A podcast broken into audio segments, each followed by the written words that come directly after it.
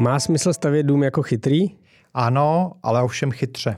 Tak dnes o tom, čím vám může být prospěšný chytrý dům, jak získat inteligenci domu inteligentně, jaké vlastnosti jsou opravdovou hodnotou a co je naopak jen pozlátkem, které nevyužijete. Já jsem Aleš Rod. A já David Mencel. A toto je podcast ekonomických staveb. Davide, tak konečně inteligence domů, téma, které jsme pro mnohá jiná aktuální témata více jak rok odkládali, tak musíme začít nějak inteligentně a to je vždycky vaše parketa. Dobrý den, Aleši, dobrý den, milí přátelé, děkuji.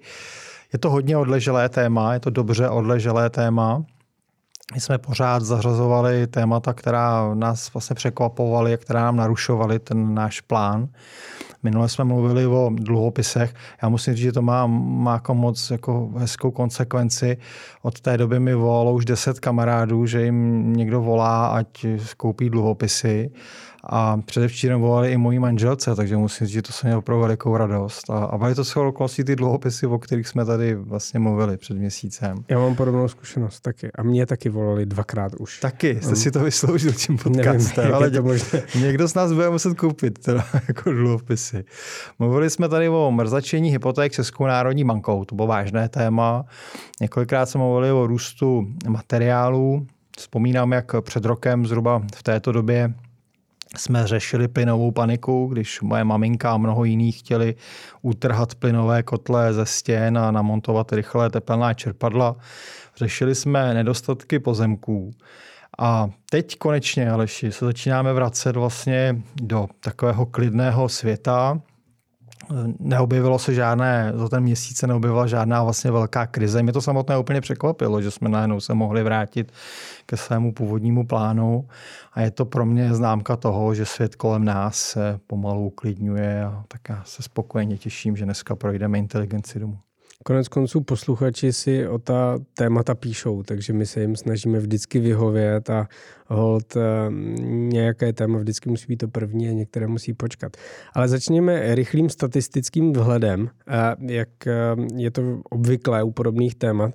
Jak časté je dnes, Davide, pořízení inteligence do nového domu? A jen pro kontrolu vy máte inteligentní dům? Předpokládám, že jste k tomu kvalifikován, k tomu tématu, ale měli bychom to posluchačkám a posluchačům hned na úvod přehestřít. Ano, je správné, jste důsledný, tak, tak jsem kvalifikován, mám inteligentní systémy v několika svých domech. Vyzkoušel jsem všechny ty velké systémy a dnes mi kvalifikuje ne to, že mám inteligentní domy, ale dnes mi kvalifikuje to, že jsem prošel celou tou nekonečnou řadou vlastně slepých cest.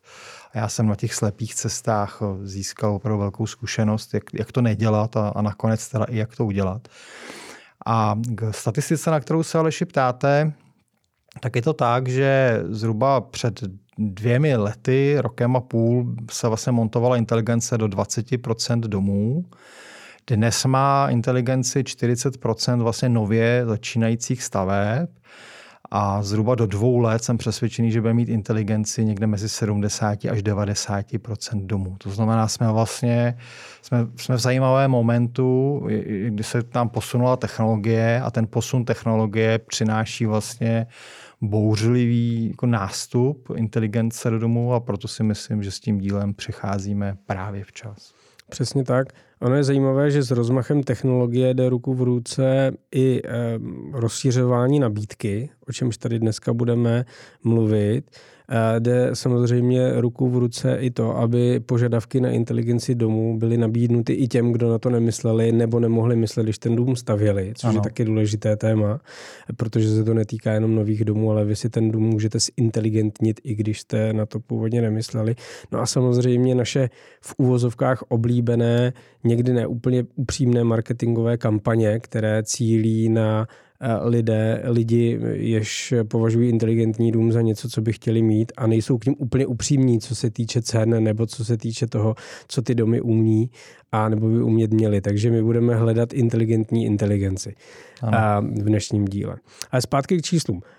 Podle vašich čísel přicházíme tedy spíše pět minut po 12.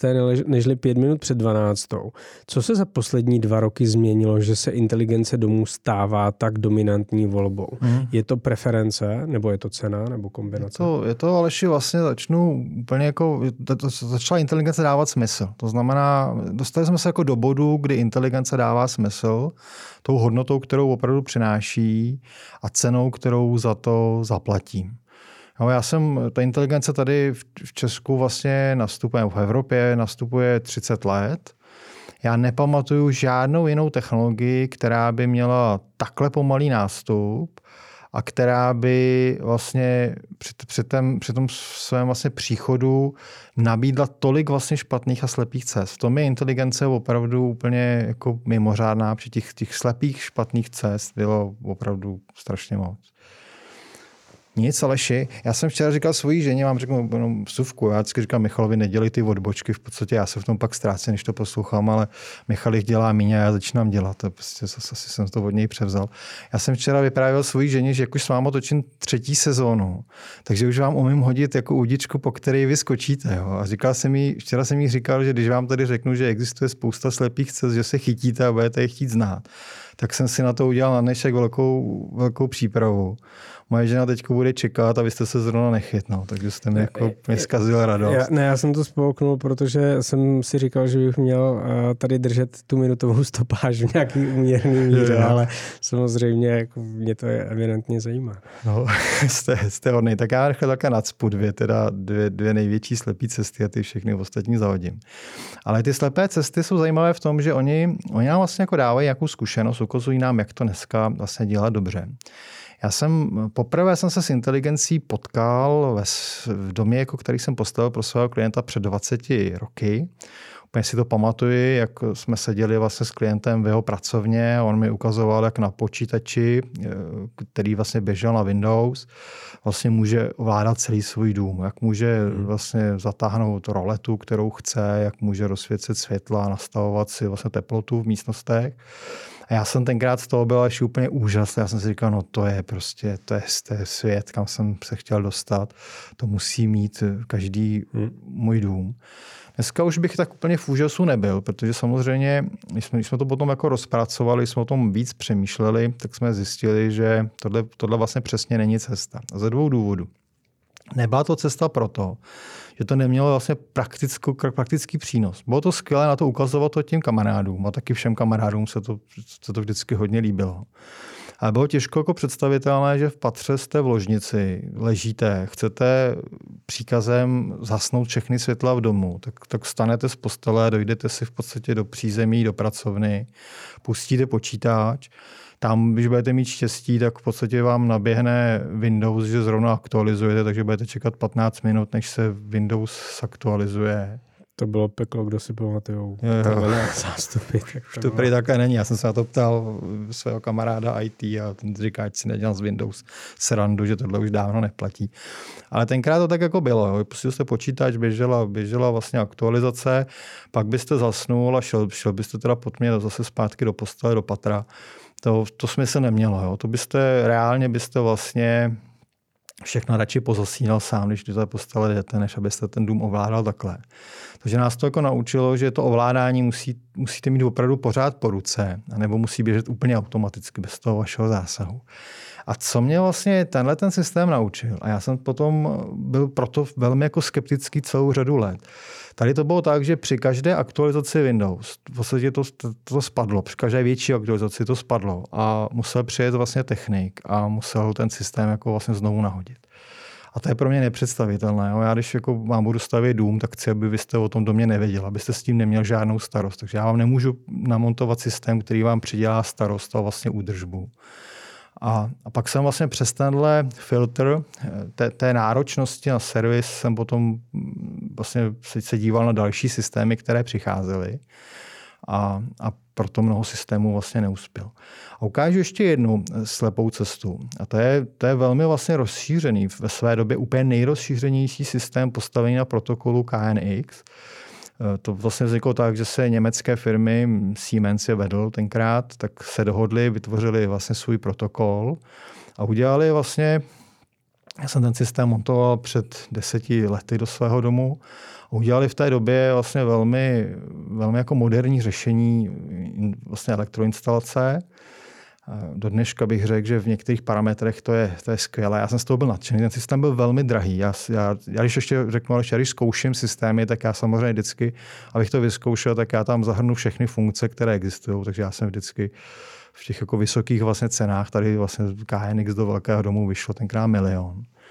Do dneška to ještě řeknu tak, že do dneška se vám stane, že mnoho elektrikářů vám KNX doporučí. Mm-hmm. Jsem, jsem zjistil až později. A doporučí vám ho, protože tam je 30% provize vlastně tomu elektrikáři, který vám ho dodá. To v našem oboru funguje. To, to funguje spolehlivě.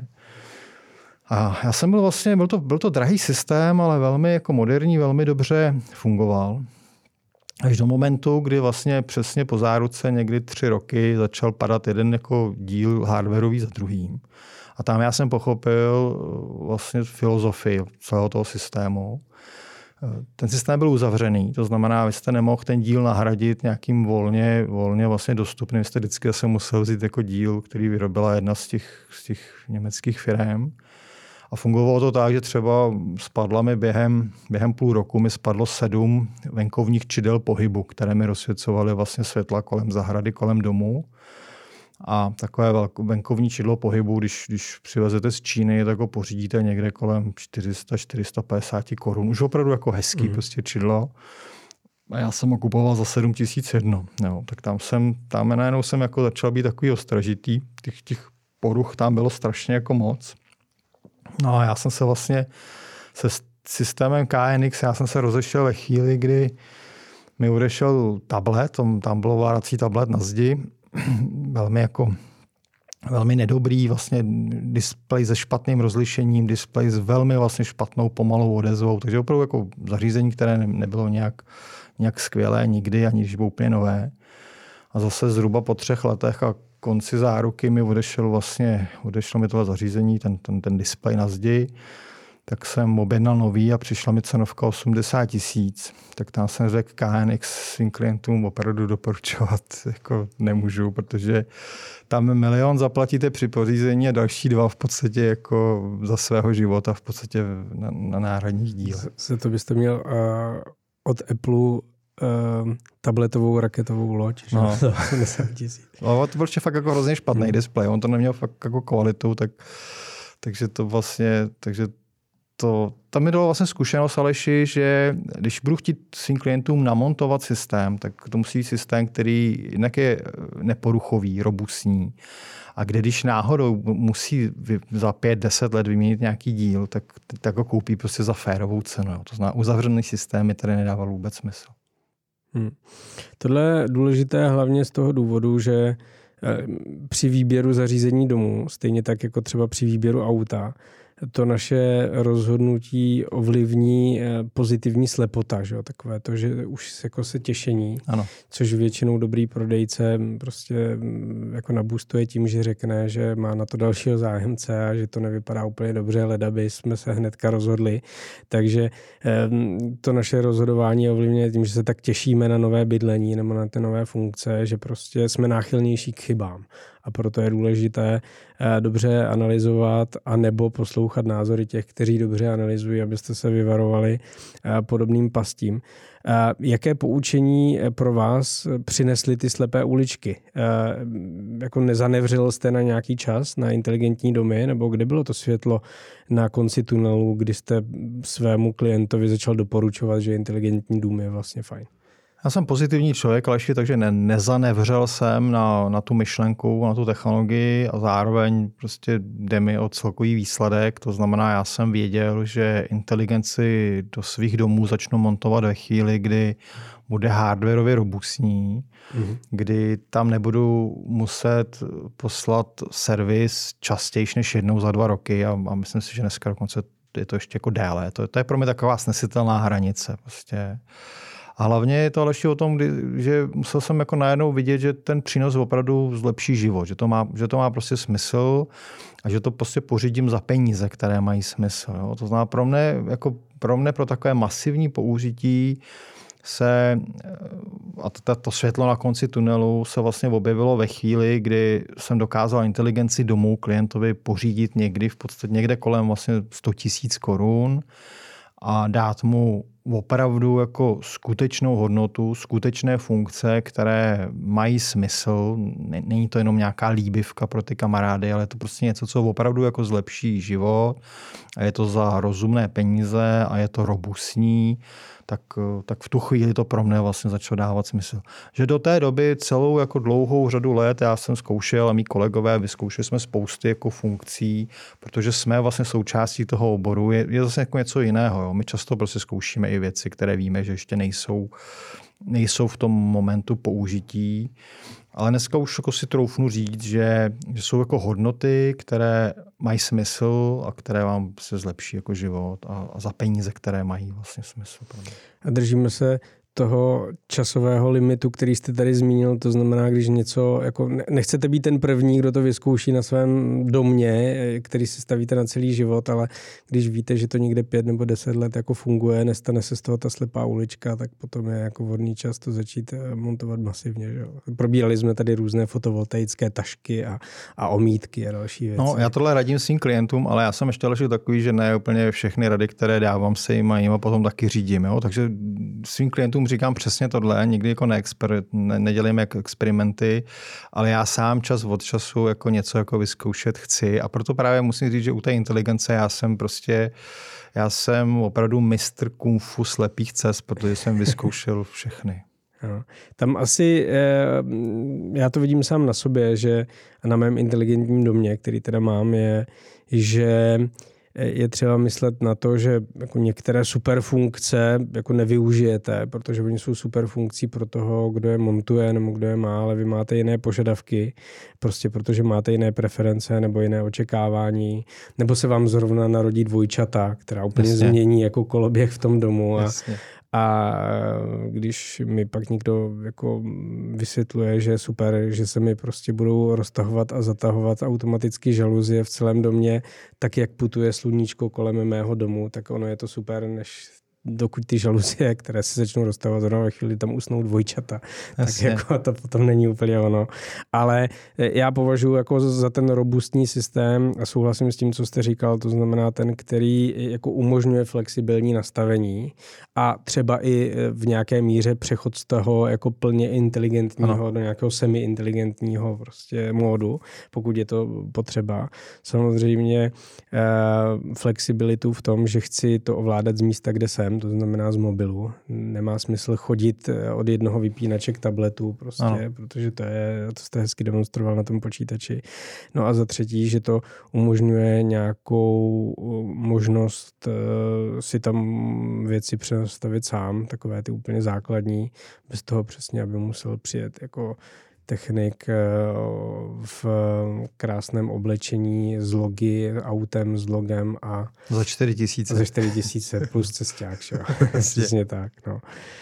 Um, těch uh, hledání, hledání těch opravdu užitečných funkcí je podle mě podstatou. Uh, pojďme si tedy rozstřídit, které funkce jsou skutečnou hodnotou a které jen líbivkou, jak říkáte. Protože možná řada lidí, kteří nás poslouchají, jako v, ještě doteď neví, co ta inteligence toho domu vůbec je. Kromě toho, že tam je nějaký někde počítač, který něco řídí.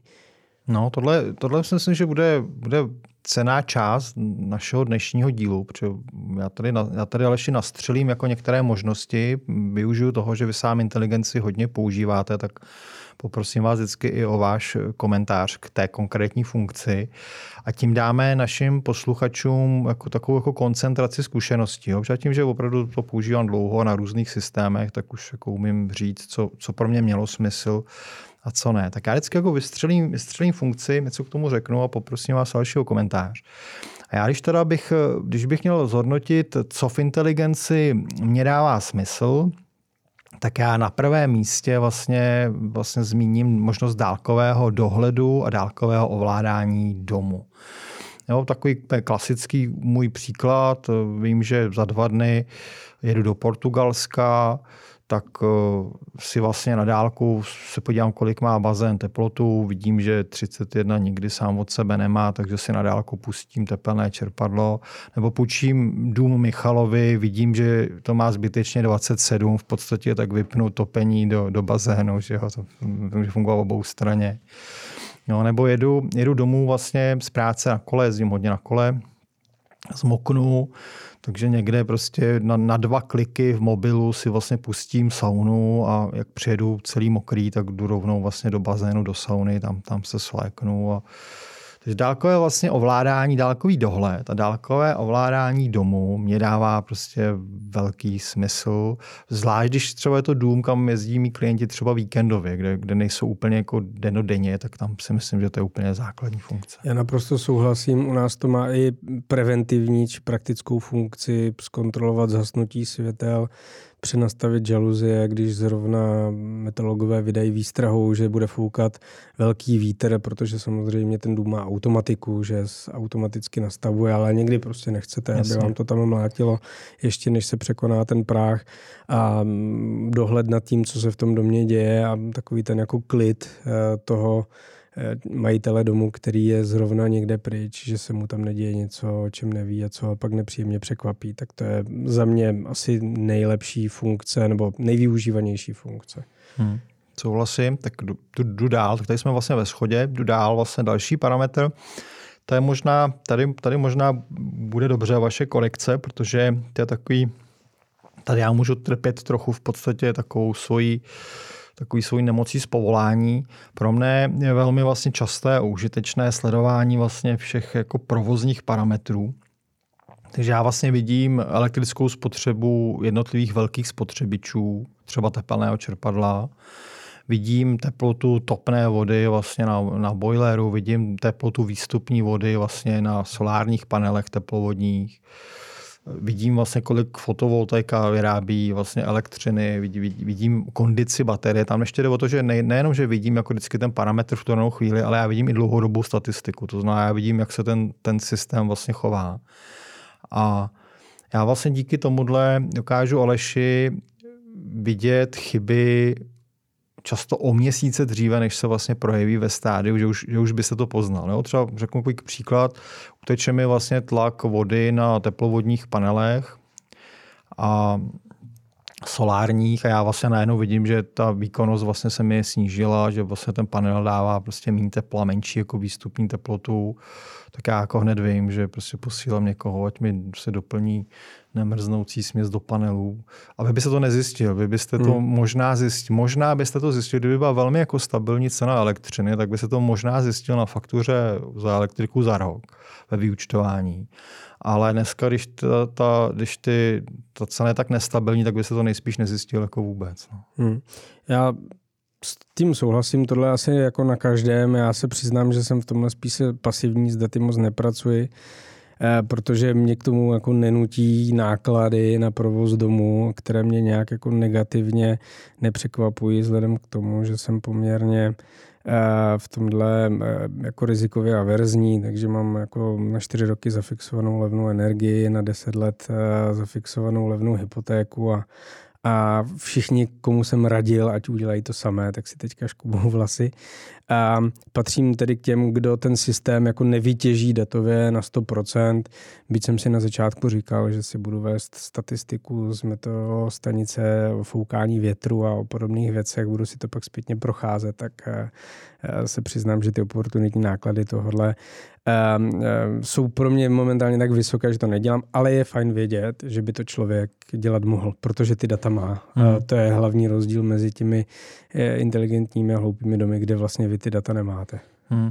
No, ty data tam máte. No, Aleši, je naprosto přirozené, že nesledujete náklady co točíme podcast, jsme v podstatě tady milionáři v podstatě z našich jako dílů, takže úplně tomu rozumím. Jako. Jo, a, a to jsme ještě, to jsem vás ještě nepřesvědčil na ten paywall. K tomu brzo dojde určitě. tak já hodně další funkci, velmi milou a, a velmi jednoduchou. A mám ji fakt jako rád pro tu svoji jednoduchost. A to je vlastně, to jsou vypínané zásuvky. Jo. To je vlastně funkce, která pro miluju. A to je tak, že eh, když jako poslední, kdo poslední odchází z domu, tak vypne všechny zásuvky. Buď to se to stane automaticky, to popíšu později, nebo prostě klasicky poslední vypínač v domě. A tuhle funkci my jsme vytvořili pro našeho kamaráda, výrobního ředitele ekonomek. Ten v jednu dobu vlastně měl dvě dospívající dcery, takže tři vlastně ženy eh, v domácnosti. A to bylo opravdu kouzelné, protože jemu se doslova každý týden stalo, že přijel, přijel do práce a volala mu jedna z těch jeho vlastně tře, třech krásných žen, že si není jistá, jestli nenechala puštěnou kulmu nebo fén nebo v podstatě jako něco jiného.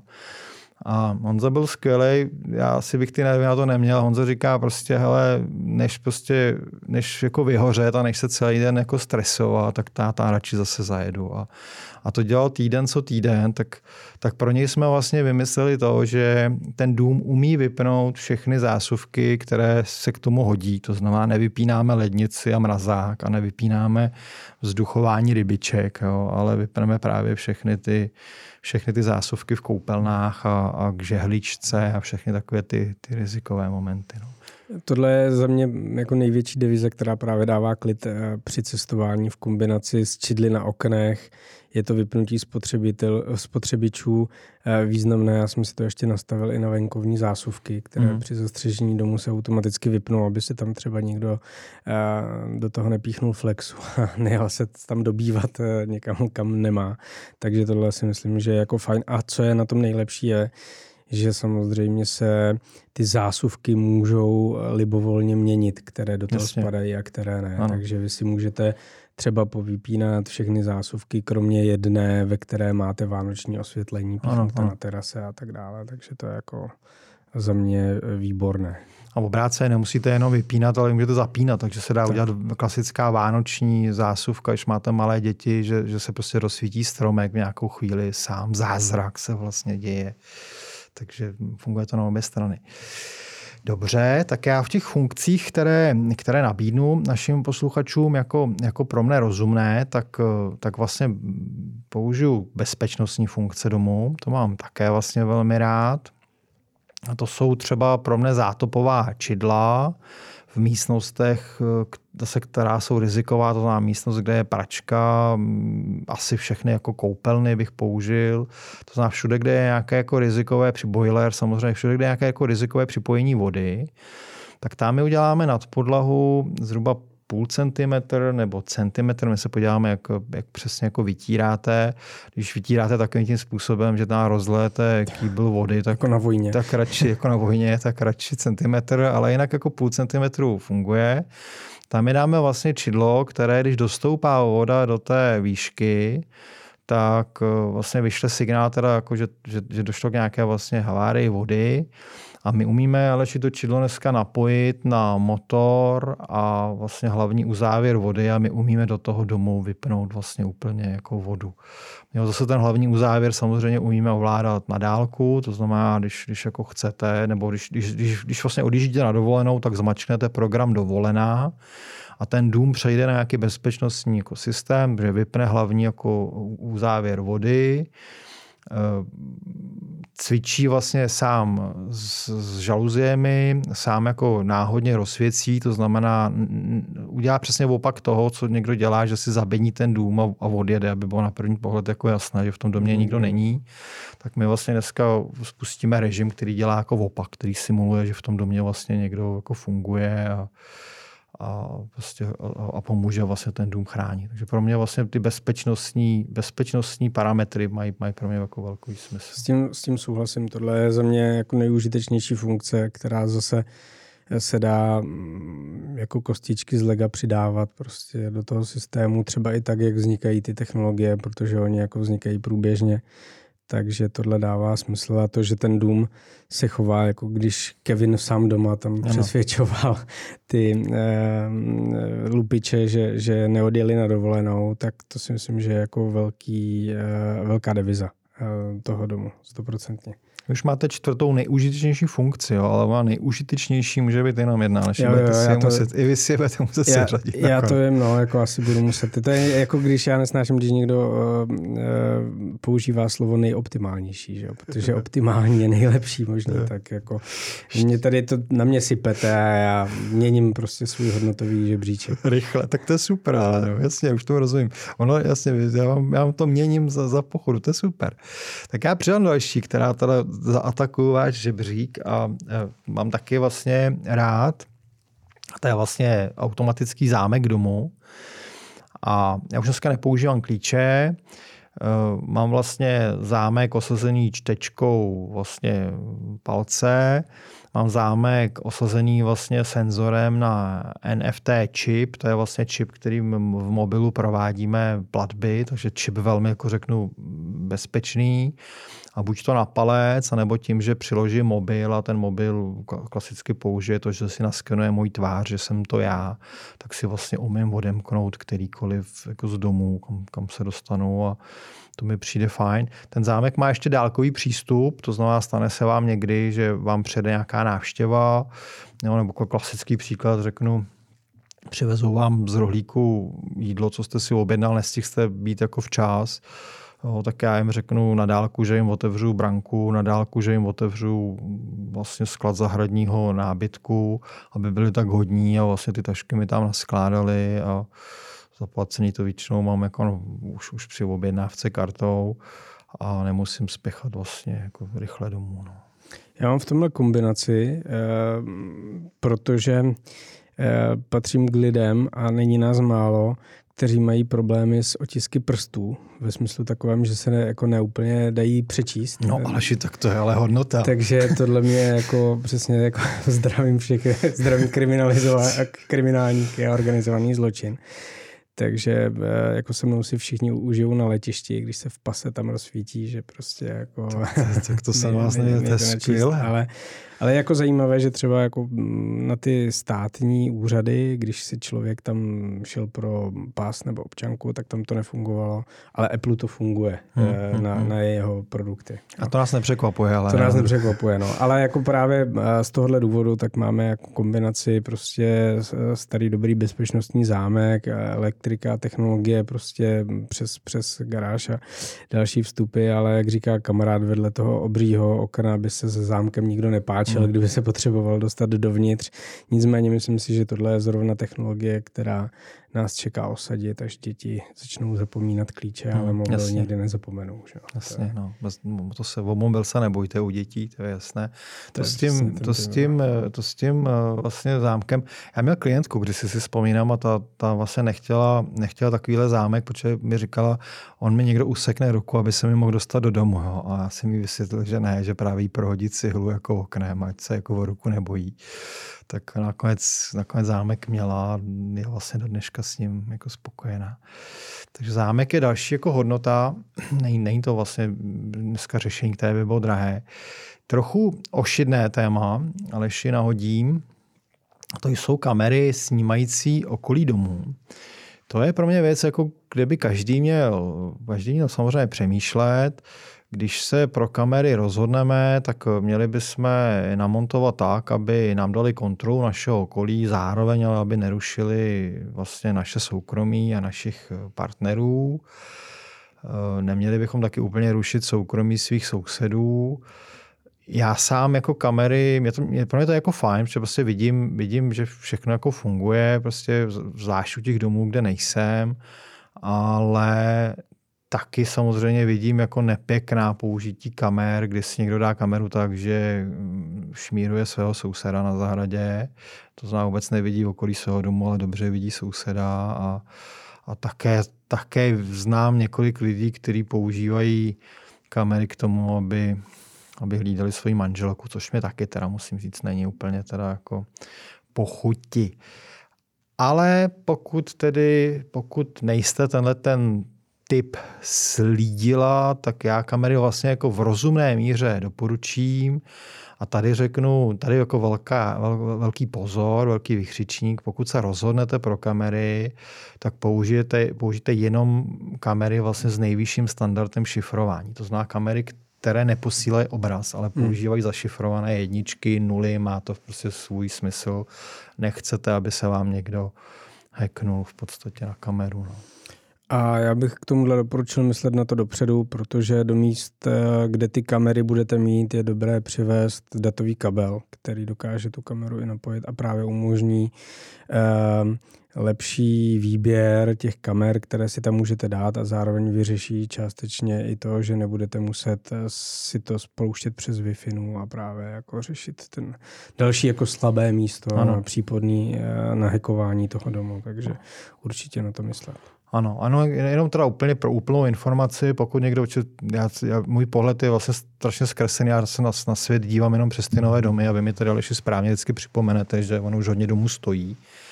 Tak uh, chci říct, že kdo máte, kdo máte vlastně už postavený dům a nemáte kabel a potřebujete kameru z nějakého důvodu, tak eh, kamera se dá udělat na baterku. Ta baterka se jako vydrží dlouho, mění se zhruba v podstatě jednou za půl roku, protože ona, ta kamera neběží pořád, ona, hmm. ona má detektor pohybu a spouští se jenom, když je pohyb. A dá se samozřejmě, dá se ta kamera dneska vyřešit i bez kabelu, ale jinak, eh, co vlastně říká Aleš, je jednoznačně pravda, když máte možnost myslet na to včas a mít kabely připravené, tak je to, je to prostě opravdu stokrát lepší řešení. Hmm.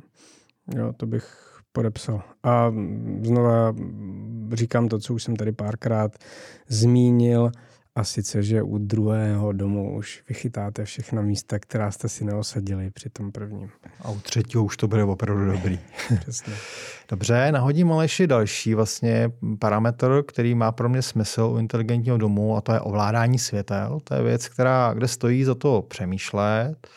Ovládání světel je, je pro mě fajn a co se ukážu na nějakých jako příkladech. Pro mě ovládání světel má hned jako několik hodnot. Je to třeba o tom, že si vytvořím takzvané světelné scény. Jo. To znamená, já, já mám jako pro různé, pro různé jako situace během dne nebo během večera, tak mám, mám jako různé nastavení světel. Mám nějaké jako světlo, když s dětmi jsme v jídelního stolu, děti dělají úkoly, já, já odpovídám na e-maily klientů nebo, nebo večeříme, pak ve chvíli jsme po večeři, tak přepneme vlastně na nějakou, jako, nějaké intimní vlastně osvětlení, to znamená vypneme ty velká hlavní světla, rozsvítí se nám celá řada vlastně jako světel v takových jako vlastně menších, lokálních. Na to je právě třeba myslet, že tohle, tohle se pak těžko dohání. Když tam jako nemáte ty, ty lampičky vlastně všude jako po obývacím pokoji a jídelně, když je nemáte ty lampičky v prostoru, tak pak jako těžko něco vysvět, jako vyřešíte. No, mě se teda rozsvítí lokální lampičky, rozsvítí se mi vlastně zahrada v nějakém jako režimu, aby jsme vlastně mohli koukat do zahrady a vznikne velmi jako hezké prostředí. Mám třeba režim světel, kdy vlastně dám vlastně pokyn domů přes, přes Siri, řeknu jako Siri, jako jdeme spát. A ten dům se přepne zase naopak na noční režim, to znamená vypne zahradu, přepne světla tak, že mi udělají vlastně noční světlo. Já už jsem, já už jsem muž v letech, takže já už v noci minimálně jednou vlastně jdu na toaletu. Takže já mám takové malé vlastně bodová světýlka, abych se nepřerazil, ale zároveň, aby mi to neprobudilo, ale že vedou mi jako takové jako takové světlušky tam, kam potřebuju zase zpátky. Žádné výslechové světlo. Žádné výslechové světlo, jo, protože počítám s tím, že třeba to jednou nebude jednou za noc, ale třeba třikrát, tak abych se taky trochu vyspal. Takže tohle vlastně všechno ten dům umí. On umí vlastně přizpůsobovat světla tomu, co potřebujeme. Je to velmi vlastně jako příjemné a a je to fajn pro mě. No. Je, e, za mě jako naprosto geniální funkce, kterou člověk e, ocení až v situaci, kdy se objeví někde na náštěvě nebo na hotelu, kde to není a, a najednou musíte prostě ručně všechno zasínat a rozsvěcovat. Zejména je to užitečné v kombinaci s čidly v místnostech, kde prostě v řadě místnostech ani nemáme ovladač, protože se no. to automaticky rozsvítí, když tam přijdeme a pak se to zasne v, jako ve spíži nebo v šatně. Ano. A, nebo i na toaletě třeba a dá se to udělat jako opravdu tak, že nepotřebujete se dotknout vypínače aniž byste v tom domě prožil prostě nějaký jako špatný uh, okamžik, že budete někde ve tmě nebo do něčeho narazíte, takže uh, to mi přijde, že je užitečná funkce. No, jako, na, jako naprosto souhlasím. Je to, eh, ještě řeknu, u těch, u těch pohybových senzorů, to je naprosto skvělé, je to správně. Pohybový senzor je vlastně Aleši nejjednodušší inteligence domu, kterou můžete vlastně pořídit. A zároveň jako nesmírně vlastně jako užitečná. Jo? Takže já vlastně já přicházím, přicházím domů do, do chodby, pohybový senzor rozsvítí vlastně chodbu, přicházím na toalety, automaticky rozsvěcí vlastně světla. Akorát podle toho denního režimu, on ví, že když jsem v tom režimu vlastně toho spánku, tak rozsvěcí jiný světla, velmi, jako, velmi slabé světlo a jiné světlo rozsvěcí, když ta rodina jako žije, samozřejmě je to plné světlo. Tady já řeknu jenom, jenom právě dejme pozor, když máte do dětských pokojů třeba skleněné výplně vnitřních dveří, tak právě udělejte to tak, aby buď se tu funkci mohl potlačit, vypnout, a nebo aby ve chvíli děti spát, to znamená nastavíme si nějaký čas, že děti, prostě malé děti dám 7 hodin spát, tak mi automaticky v těch chodbách vlastně se začnou pouštět to noční světlo, které zase přes ty skleněné výplně je, je vlastně neprobudí. Já jsem tady, tady se pochlubím, ale já nejsem moc chlubivý, vy to víte, tady se pochlubím, protože tady to jsem vymyslel sám. Já to mám hrozně rád jako u auta, takové to, že máchnete nohou jako pod autem, on se vám otevře kufr. Mm-hmm. A mi se to líbilo a tak jsem to, to chtěl a já jsem si to udělal v domě. Já jsem si pod lavici vlastně dal senzor. Já jsem jenom otočil prostorový senzor, že, že, že, že kouká od lavice, ze spoda lavice jako na zem. A já když vlastně přijdu a nesu tašky, což s nákupem, což mi se stává vlastně často, pořád, tak já vlastně pod tou lavicí máchnu vlastně nohou a oni se mi rozsvítí celý řetězec světel vlastně až jako do kuchyně a to, to, to musí, jako musí říct, moc fajn. Teda, jo. A zase pak obráceně jsem, se, jsem si to potom naprogramoval, že opačně, jako když odcházím, tak zase na jiném místě si takhle právě jako vypnu všechny světla, které chci, aniž bych musel sahat na vypínač. Takže de, můžete si i hrát krásně s tím. To, tohle je super. A navíc e, ti výrobci, respektive já mám zkušenost jenom s jedním, tak ti umožňují eh, normálně aerové čidla, to znamená bezdrátové na, na jednoduché baterie, no, vydrží jasně. spoustu a vy si vlastně můžete ten dům osazovat dalšími jo. a dalšími čidly a přiřazovat jim přesně tady ty jako různé funkce. Jo, jo. Někdo má jako to čidlo pod záchodem strčené, někdo má prostě v, někde ve sklepě, jakože že se mu rozsvítí ještě speciální sada světel, když zajde někam za roh, jako jo. dá se udělat úplně cokoliv. No já už jedu, já už jedu tak zajímavé, já už jedu jenom vlastně jako bezdrátové ty, ty čidla. Oni mají, oni mají opravdu velmi nízkou spotřebu, je tam knofíková baterie, která vydrží opravdu řeknu tři čtvrtě roku při intenzivním používání. A, takže já už vlastně u čidel, a to, to čidlo pak můžete dát kamkoliv jinam, že? takže vy si s ním Přesně prostě tak. opravdu můžete hrát a měnit, takže to je opravdu to je krásné. No. Dobře, já vykopnu další, další hodnotu, další vlastnost, kterou můžete mít. Já tady mám poznámku, že mi kolegové říkali, že jestli tohle tady jako otevřu, tak, takže ztratím jako kredit vlastně výzkumníků inteligentních domů, ale já to stejně řeknu. A to je ovládání teplot v jednotlivých místnostech. To je velmi kontroverzní téma, protože takový ti, takový ti opravdu echt techničtí mý kolegové řeknou, že není jako důvod ovládat jako teplotu v jednotlivých místnostech. Ale já tu funkci řeknu z toho důvodu, že mám, mám jako zjištěno, že hlavně v prvních měsících je to vlastně funkce, kterou mý klienti mají rádi, kterou používají, hrajou si, nastavují si teplotu plus stupeň, minus dva stupně. Pak asi po půl roce na to zapomenou a, a, a začne, začnou mít pravdu mý kolegové, že to je jako zbytečné, ale, ale musím vlastně říct, že tohle vlastně jde velmi dobře dneska, velmi jednoduše udělat.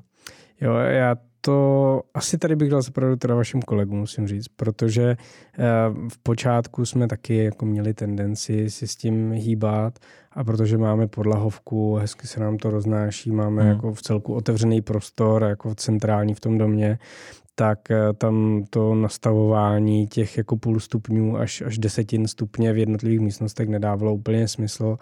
Eh, měli jsme speciální režim pro hostinský pokoj, host nastěhován, nenastěhován a nakonec jsme taky zjistili, že jako úspora, kterou jsme tam jako realizovali, je víceméně 0,0 nic, takže teďka si to jako žije svým životem. A co třeba mě dává větší smysl, je protože máme jako opravdu velké okna, hodně oken orientované na jich, tak právě svázat automatické zastíňování žaluzí s tím, Jasně. jak se zvyšuje ta teplota. Jasně. To je fajn. Jasně, to mám jako, do, jako další téma.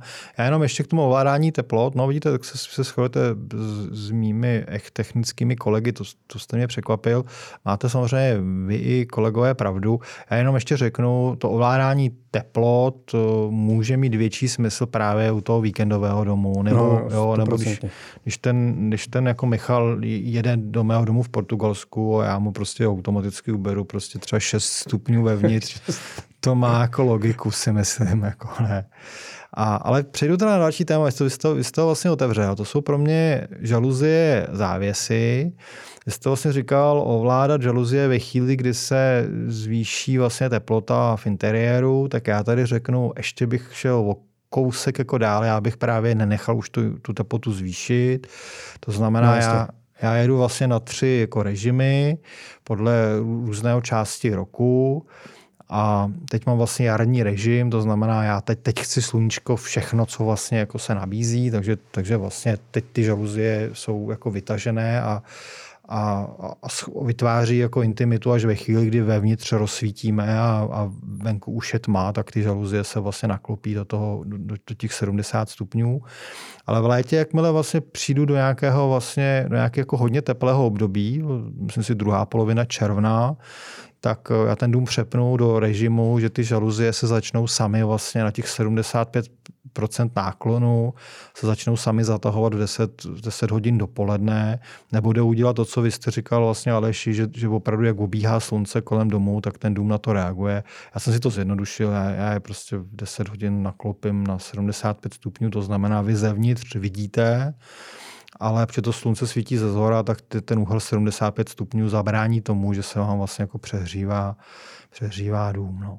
K tomu já přidám vlastně funkci, kterou já mám velmi vlastně rád a ještě s tím, vlastně z dvojčaty jako jasně, musí, musí mít vždycky, musíte mít jako vždycky možnost do toho jako stoupit, když potřebujete. Jo. To znamená, když jsou prostě dvojčata jako malé a vy nechcete, aby ten, ten dům fungoval v jejich dětském pokojíku automaticky, tak, tak ta inteligence, když je opravdu inteligentní, tu funkci jako dokáže vlastně potlačit. Že vy vyberete, vyberete vlastně místnosti, kterých se to nebude týkat.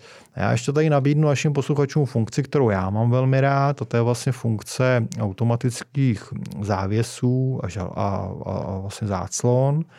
Já to mám udělané tak, já, já, rád, já rád dobře spím a, a chci spát vlastně úplně ve tmě, takže mám vlastně husté závěsy, které opravdu mi úplně jako, jako vytvoří tmu v ložnici a vstávám v 7 hodin každý den a v 6 hodin vlastně se mi otevře závěs, abych se probouzel jako do světla a v 7 hodin se mi odhrnou sami vlastně záclony, abych, když už se pak probudím, tak jsem se mohl koukat na srnky v lese a to je pro mě, musím říct, že to, to je fajn. Nemusím nic dělat, nedávám žádný pokyn na ten dům jako funguje jako automaticky. Hmm. Tohle je jako velká devíze toho domu, že právě si to každý může přizpůsobit tomu, co mu vyhovuje a měnit to v průběhu jako týdne, co se týče pracovních dní versus víkend nebo v průběhu jako eh, jara, léta, podzimu, zima. To je fajn, my jsme si jako nastavili mm, po narození dětí právě jako ten semiautomatický režim s ohledem na to, že máme nějakou orientaci domů, chceme tam nějaký soukromí, měnilo se jako to, co nám vyhovovalo v různých fázích roku, kdy byla brzo tma nebo nebyla.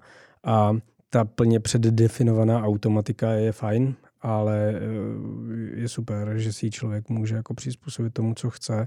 Ještě bych u těch žaluzí a závěsů zmínil jednu věc, ehm, tedy u těch žaluzí v našem případě, a to je navázání pohybu žaluzí právě na meteorologickou stanici, kterou má každý ten dům na střeše, kde v závislosti na tom, jestli prší, jestli, jestli hlásí kroupy, jestli fouká silný vítr, tak se ty žaluzie sami buď zaklopí, aby ochránili prostě okna, nebo se naopak roztáhnou, nebo se úplně vytáhnou, ano. aby se zabránilo jejich utržení a to je taky v celku fajn, když jste pryč a a nemusíte prostě jako nastavit eh, dům na příštích 14 dní, ale můžete to dělat na dálku v podstatě z minuty na minutu, podle toho, co vám hlásí stanice, nebo si to ten dům dělá sám. Ano, to je, ano, dělá to sám a vy do toho ještě můžete vstoupit. A ještě teď jsem si vzpomněl vlastně k tomu poloautomatickému režimu, tomu vlastně eh, Filipovi mému nejmladšímu byl teď vlastně rok a ten je bezvaný, ten má postýlku vlastně u zdi a za rohem, že dokonce na něj ani nevidí, ale za rohem, když hodně, hodně natáhne ručičku, tak dosáhne na svůj ovladač vlastně žaluzí. My samozřejmě s ním jedeme tu hru, že zaklopený žaluzie, jako aby, aby si myslel, že je noc co nejdíl. Mm. No. A, ale on už přišel právě na to, že když si stoupne v postýlce na špičky a, a, chvilku šmátrá prstíkama, tak nám udělá den. A jakmile nám udělá den, tak jako začne hulákat, že, že, že je čas jako vstávat. Jo. Takže ten vlastně v jednom roce už přešel na to, že si začíná svůj svůj systém ovládat sám. Tam, já jsem tím myslel hlavně to, že když prostě je těžká noc, dětem rostou zuby a, a usnou jako ve 4 ráno, tak prostě nechcete, aby automatika v 6 ráno jasně. vytáhla všechny žaluzie a, a vybídla vás k tomu, ať, ať stáváte. prostě stáváte, protože prostě nikdy pro, jako opravdu nechcete. No. A u dvojčat to je zubů, ale co? Přesně tak. Zdravím svou ženu a, a Uh, vzpomínám na to, co s ním musela prožívat v noci. Já dám poslední, poslední eh, veselější hodnotu a to je muzika v domě. Pro mě dneska vlastně ty, ty inteligentní domy umožní velmi jako dobře vlastně si, si vlastně vyřešit muziku. To znamená, přicházím do domu eh, a ten dům začne hrát buď to, co jsem předtím poslouchal v autě, nebo začne hrát můj oblíbený playlist hraje ho tak, jak já se vlastně pohybuju po domě, tak v místnostech, v kterých jsem, tak, tak tam vlastně hraje ten reproduktor a je to pro mě, musím říct, jako jako velmi jako fajn. Já už jsem tady jednou zmiňoval, že tu muziku eh, vestavnou nemám a nevyužívám ji.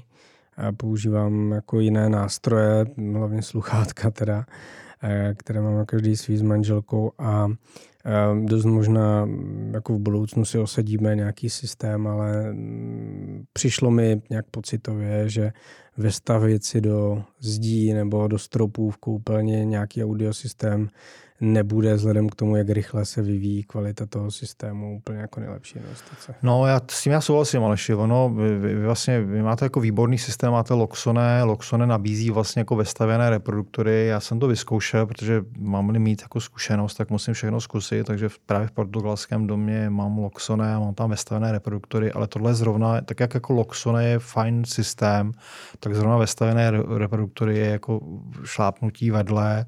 Když chcete řešit muziku, jako když chcete řešit reproduktor, tak, tak opravdu kupte reproduktory, které se prostě prodávají samostatně. Jo. Apple má reproduktory, IKEA má dneska velmi dobrý reproduktory. Dostanete lepší kvalitu, nesrovnatelně lepší kvalitu, řeknu desetkrát lepší kvalitu a dostanete to za zlomek jako peněz a, a máte tam tu variabilitu. Jo. Když prostě za tři roky někdo vymyslí lepší reproduktor, což on vymyslí určitě, tak, tak ten, ten dáte dvojčatům, který mezi tím vyrostli a, a vy si prostě koupíte jako lepší. No. Takže hmm. jako vestavovat jako do zdí a do stropů si myslím, že že jako není jako dobře. No. Hmm. no my jsme tady uh, probrali funkcionality, ukázali jsme si některé slepé cesty, pochopili jsme asi, co je dobré chtít a nechtít, respektive ukázali jsme to na našich preferencích.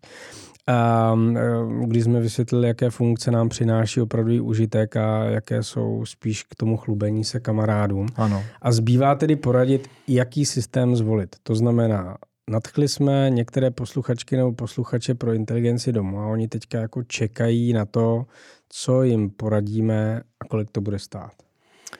No, mám ale ještě dvě cesty, jako zvážení. Eh, jednou vlastně je robustní systém Loxone, před dvěmi lety pro mne jako jednoznačná jednička. Byl to první systém, který jsem opravdu mohl doporučit svým klientům a věděl jsem, že prostě klienti budou jako spokojení. Je to systém technicky robustní bez sporu, což je pro mě naprosto jako zásadní. A je to systém, který nepotřebuje jako časté zásahy servisního technika, já vlastně eh, do těch domů, kde jsem ten, ten systém jako osadil k sobě, ke svým klientům, posílám technika jednou za dva roky nahrát vlastně nový, novou verzi vlastně systému a k výměně paměťových karet, protože ty paměťové hmm. karty já tam považuji za vlastně relativně nejvě, největší jako slabinu. Samozřejmě i Loxone má svá slabší místa. Jedno z nich je jako brutální kabeláž. Já jsem si říkal, že bude čas, že vysvětlím, ale on už čas není, tak to schovám na nějaký další jako díl. A Uh, druhá, druhé slabé místo Loxone může být vlastně cena. Vy ale jste z Loxone spokojený a, a řeknete nám, nakolik vás přišel vlastně ten systém? Já jsem velmi spokojený, ale uh, férově musím říct, že jsem spokojený jako s jediným systémem, se kterým mám osobní zkušenost. Uh, což s ohledem na to, co jste říkali, je asi jako dobrá... To je trefa. Dobrá trefa, že zrovna prostě s tím, který jako ano. doporučujete i vy, nebo o kterém jako mluvíte v pozitivech, protože když jsem to vybíral a byla to spíš schoda okolností, že můj dobrý kamarád v té firmě pracuje, tak mi to doporučil ale jinak jsem byl na, na cestí a mohl jsem tehdy zvolit jako jakýkoliv z těch, který mají ten působivý marketing. Mohl jste mít docela dobře KNX. Přesně, přesně tak, jako kdybych se zeptal elektrikáře prvního, se kterým jsem to probíral, tak možná, že už, že už mi to vezl v autě. Jo. Ale eh, jako nebudu zmiňovat částku, levné to není, určitě je šestimístná ta částka a určitě se zvyšuje s tím, jak ehm, se zvyšují jako požadavky na ten systém a jak právě zapomínáte na to, že i ta velmi robustní kabeláž prostě eh, jste nepromysleli všechno, což je si myslím automatické.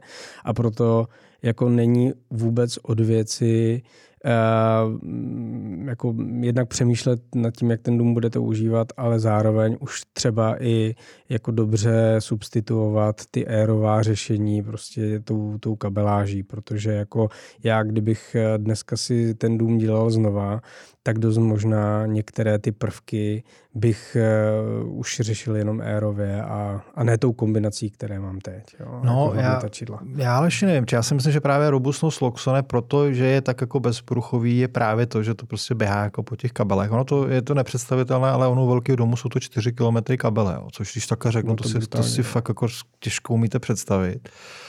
A nechcete říct cenu, chápu to, já, já to měl taky takhle, já, já jsem kdysi jsem si koupil kolo, nechtěl jsem dráždit jako jednu ze svých žen, kolik stálo, tak tak jsem jí to neřekl. A potom mi ho ukradli, takže jsem musel vytáhnout jako doklady, jako když jsem, když jsem tam měl jako policisty.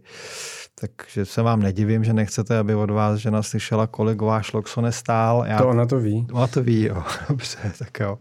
A já teda řeknu, že z Loxone vlastně, já to mám trochu jako s auty. Ta prvá cena vypadá vždycky jako velmi dobře. Taková základní cena vlastně začíná na 200 tisících a já tím, že vždycky potřebuji vyzkoušet všechny vlastně funkce a často to montuju do nějakých jako větších domů, tak, tak jsem třeba 500, 700 tisíc, jen toho význe. A upřímně řeknu, Aleši, to už je cena vlastně za za, pro kterou vlastně pro mě ta inteligence nedává jako smysl. Jo, to, to, ty funkce jsou fajn, ale za, za takhle vysokou cenu to pro mě smysl nedává. A ještě vlastně před dvěmi lety jsem si byl celkem jako jistý, že Loxone je řešení, které, které bude jako vítězem těch inteligencí. Ale dnes už vím jistě, že pro Loxone srdce budoucnosti nebije. Do inteligence domů nastoupili velcí hráči, Apple, Amazon, Google.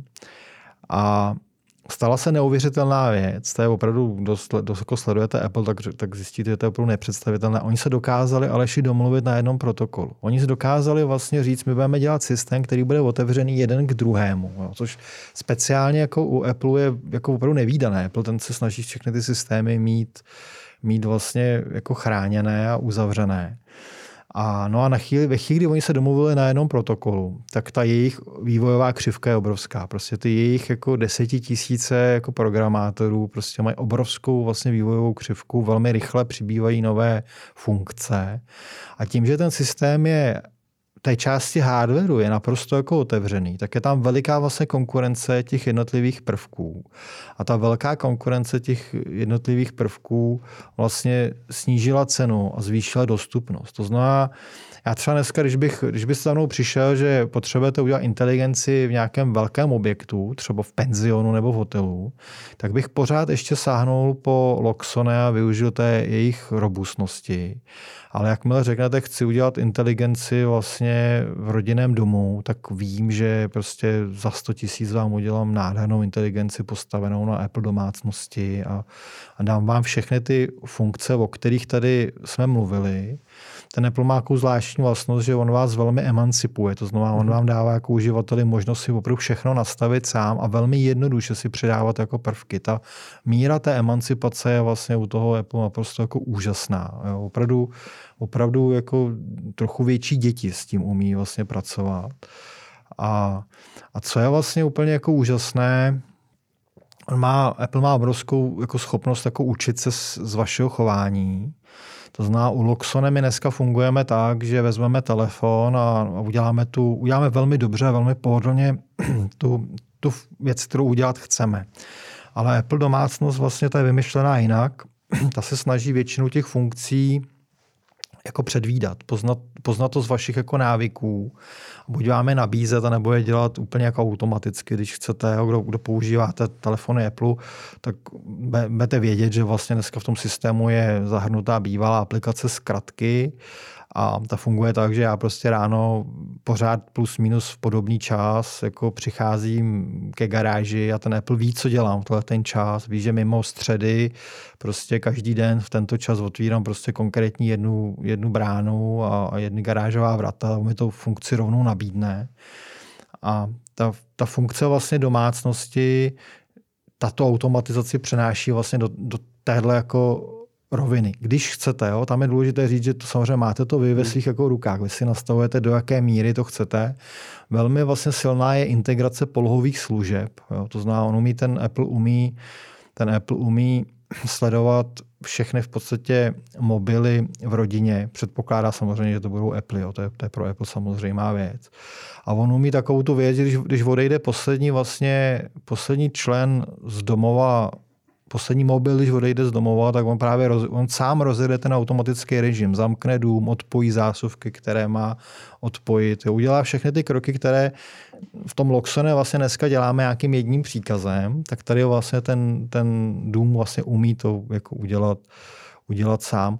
Ukážu to třeba na topení. Jo. Umí vlastně chvíli, kdy ve chvíli, kdy vlastně dvojčata budou mít vlastně své mobily jednou, tak on umí sledovat jejich pohyb, zjistí, že vlastně odešel syn vlastně z domu, ví, že je všední den, tak vlastně uzavře hlavici vlastně jeho podlahového vytápění. Jo. Pak, pak, pak ví, že když bude mobil prostě dva kilometry od domu, takže má zase začít vlastně ten synovo pokoj topit jo, bude vědět, že odešel vlastně poslední z domu a, a v tu chvíli on vypne vlastně i ty, i ty společné prostory, to znamená hmm. obývák, jídelné. Jo. Začne ten dům vlastně fungovat tak, autonomně. To je ta, to je ta vlastně ta, ta, ta, ta vysoká míra inteligence, že vy už pak ani nemusíte zadávat nemusíte zadávat ty příkazy, ale on vlastně opravdu podle toho, jak vy v domě žijete, tak se to naučí, nabídne vám vlastně nabídne vám nějaké režimy a, a už potom frčí sám. A ještě řeknu poslední, já, já vidím, že malinko tečeme s časem, tak řeknu poslední vlastně jako sílu vlastně dneska těchto, těchto systémů postavených na kolem Apple a Amazonu, tak to je, že vy ho můžete ovládat vlastně zvukem. To jsou právě ty reproduktory podobně. Jo, já, já vlastně sedím, sedím v domě, řeknu Siri rozsvít světlo nad jídelním stolem a, a ona vlastně to udělá. Řeknu Siri přepni světla do intimní scény a ona pustí tu, tu scénu, vlastně, kterou chci. Brzo už to ovládání snad bude i v češtině. No, se na to čeká mnoho let, ale už, už snad opravdu bude. A to znamená, jo, něco ten dům, 80% on udělá sám. A ten zbytek vlastně jako já dokážu dát nějakým, když je to nějaká věc, která je jako v tu, pro ten čas neobvyklá, tak já dokážu vlastně povelem jednoduchým tím vlastně přes, přes reproduktor mu dát pokyn a, a on to vlastně provede. No já s tím nemám osobní zkušenost, ale věřím, že to bude fajn, protože Apple je fajn. A já jakožto propagátor je, jako jejich produktů ve své bublině a prostě hmm. nadšený uživatel a nemám problém uvěřit, že, že tohle bude dobře fungovat. A určitě si necháme ještě pár dalších věcí na nějaký navazující díl, a do kterého zaintegrujeme i dotazy posluchaček a posluchačů, který určitě přijdou. Nicméně, poslední otázku si neodpustím. Lidé si často říkají, není nebezpečné, když nás systém domů neustále sleduje, sleduje polohu našich mobilů a stále nás odposlouchává v reproduktoru. Bude to chtít někdo využít? Jo, já vždycky jako k tomuhle přidávám, pokud by to teda někoho zajímalo, ale dobře, předpokládejme, že by to někoho zajímalo. Co si vy o tomhle myslíte? To znamená o bezpečnosti no, té inteligence. Je, to, to je další naprosto skvělá otázka. Je, je, je vlastně skvělé, že, že s tím končíme. Já si myslím, že to je potenciálně značně nebezpečné. Musíme si to riziko uvědomovat a přemýšlet o něm. Bylo by jako nešťastné vůbec jako té věci jako, jako nepřemýšlet. Uh, vidím to dneska třeba na aplikaci TikTok jako a, hmm. a mám jako 12 letou dceru a, a musím říct, že jsem, jsem z ní vlastně nervózní z té aplikace a, a hledáme nějaké jako správné řešení, co s tím. Uh, Eh, takže já samozřejmě posílání dat jako sleduju. Sleduju, jdu, jdu jako do hloubky těch systémů a chci jako vidět, jak ty systémy s těmi daty fungují. A on každý systém funguje trochu jinak. Mnoho systémů odesílá data na čínské servery. Eh, jasně, dneska, dneska nemusím být a já určitě nejsem jako pro Číněny zajímavým objektem ale i tak jsou prostě pro mě data bez kontroly jako jasným rizikem. Jo? No, těž, těžko bych si třeba uměl představit takhle aleš někam posílat jako záznamy jako z kamery. Jo? Třeba musím hmm. říct, že mnoho dětských úviček, jako opravdu vysoký procento dětských úviček odesílá vlastně ten obraz vlastně přes nezabezpečený kanály, je to Šíleně fakt průšvih. No. No, no. A jenom, je jenom málo chůviček, které jsou v tomhle bezpečné.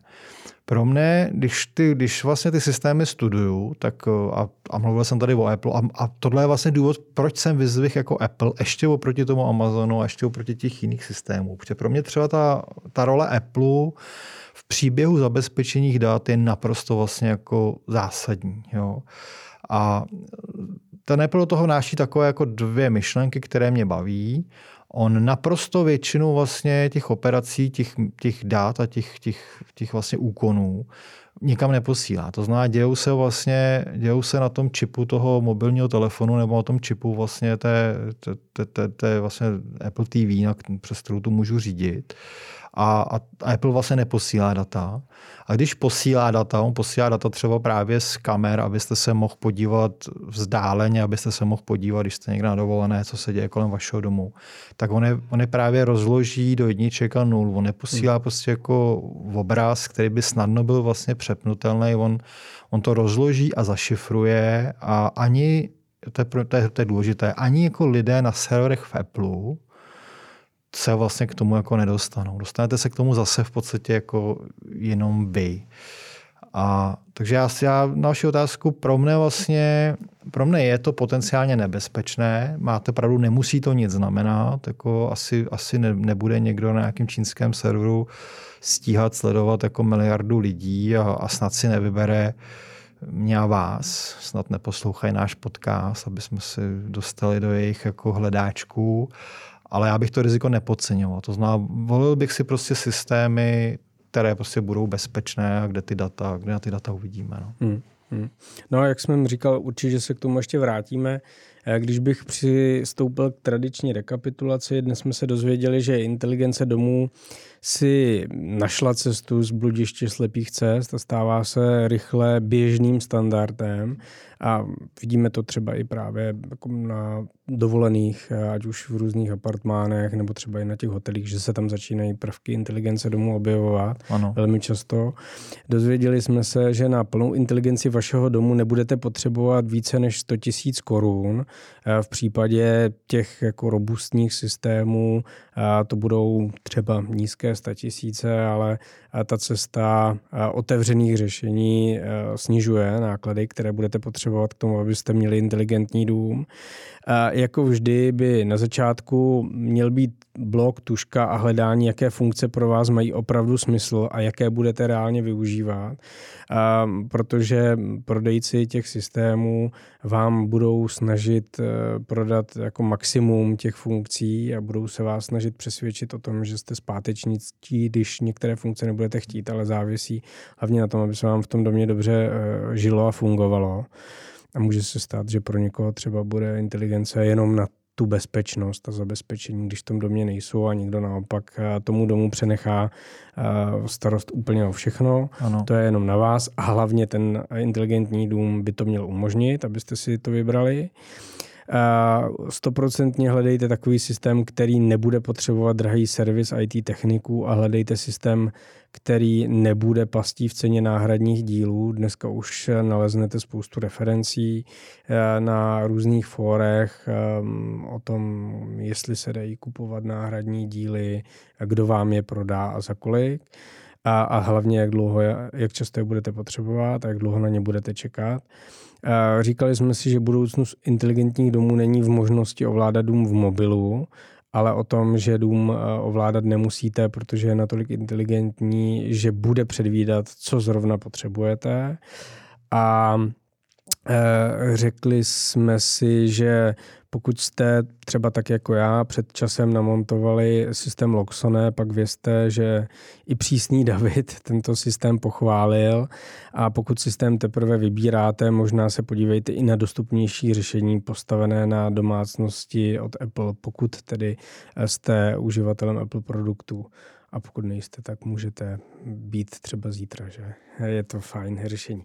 Ale uh, zpátky na začátek, vždycky hlavně přemýšlejte o tom, abyste jako využívali to, za co platíte, protože za každou funkci, kterou ten systém bude umět, budete muset zaplatit a um, vaším cílem by mělo být, abyste zaplatili jenom za takové, které vám budou dávat smysl.